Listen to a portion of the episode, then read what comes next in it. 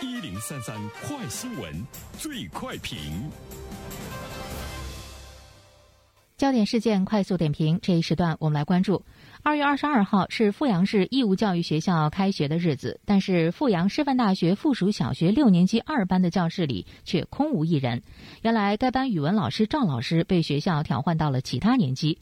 为了表示反对，班上的三十多名学生在家长支持下集体翘课了。那么对此，我们有请本台评论员袁生听听他的看法。你好，安然，这是一件很新鲜的事情。呃，从家长的角度上来说，好像我们对学校的很多的这个决定吧，我们采取的态度呢都是服从，而且呢是支持。这所学校的家长还有包括呢学生们是，呃很勇敢，他们表现出来的呢是一种呢抗议和拒绝啊对换老师这件事情。所以呢，现在这个学校应该是处于一种非常尴尬的境地哈，至少。无论找哪个老师来担任呢，这个班级的语文老师都会非常的尴尬。如果学校一意孤行，依然是要换老师的话呢，这个尴尬的局面恐怕呢是需要很长的一段时间才能够化解。如果学校呢是听从了这些家长们的想法，那么其余的班级。可能就会呢不断的出现这样的情况，比如说存在着呃对老师的挑选呃，对老师的挑剔，甚至于呢对好老师的这样的一种这个期待。这个呢，我们也是拭目以待，看一下呢，最终呢这个学校会以什么样的方式来面对呢这件事情。第二方面的话呢，其实学校本身的做法呢是有一些匪夷所思。一般都知道换老师、换任课老师都应该呢是一个学年的新学期的这个开学，啊，比如说九月一号的呃开始的这个学期，它代表着一个新学年的开始。但我们都知道呢，即将开学的是春季开学，它应该是下半学期。还剩下呢一学期了，来换老师非常少见的一件事情。另外一方面的话呢，这位老师他是从二年级开始担任孩子们的语文老师，啊，孩子们都非常的这个喜欢他，因为他认真负责，呃，能力呢很强。当有一些孩子听说老师要被换走了，就哭了。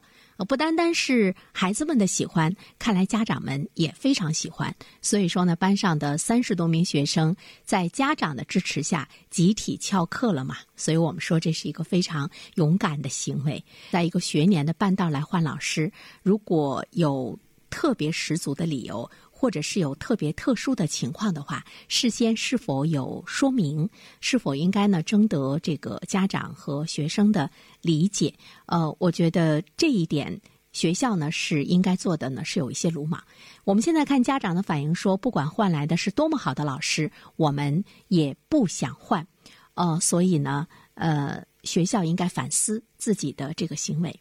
第三方面的话呢，其实我们要关注到的就是学校和家长之间、学校和学生之间这个关系是不是呢？应该时代的气息。更主要的呢，从学校的角度上来讲，怎么样呢？去认识这个教育。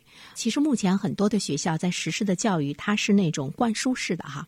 这个灌输呢，它分两方面，我们来理解。一个呢是知识的灌输，我们会看到呢，我们的教育在课堂上很少呢去跟学生来进行更多的讨论，让他们更多的去思考，了解呢孩子们在这方面的一些自由的思想。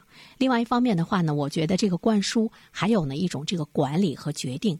作为学生和家长来说，只有呢服从。其实我觉得教育它应该呢是互动的，是应该呢有反馈的，因为大家在心态、认知还。有呢，这个立场等等这些方面都有差异，也存在着割裂。那么，怎么样教育出我们心目中的这个好孩子？他呢是需要家庭，是需要呢学校共同努力呢去这个配合。那么，从学校教育的角度上来说，应该更多的去听取学生、听取家长们的一种积极的一种反馈和意见。才能使得学校的教育取得更好的那一个结果。我觉得这是我们今天的教育呢应该去思考的一个问题。好，兰然，好，感谢原生。各位听友，大家好，感谢始终如一收听原声评论。不知道你是否听过原声读书？最近呢上线了一本书《终身成长》，非常期待着你可以听到它。《终身成长》这本书很有名气啊，它坐镇亚马逊心理类畅销榜已经有十年的时间。这本书呢，是向我们讲述思维模式会对我们的行为方式产生深远的影响，可以决定我们成为什么样的人。它颠覆了传统成功学的观念。您可以搜索“原声解读终身成长”，就可以听到喽。谢谢你。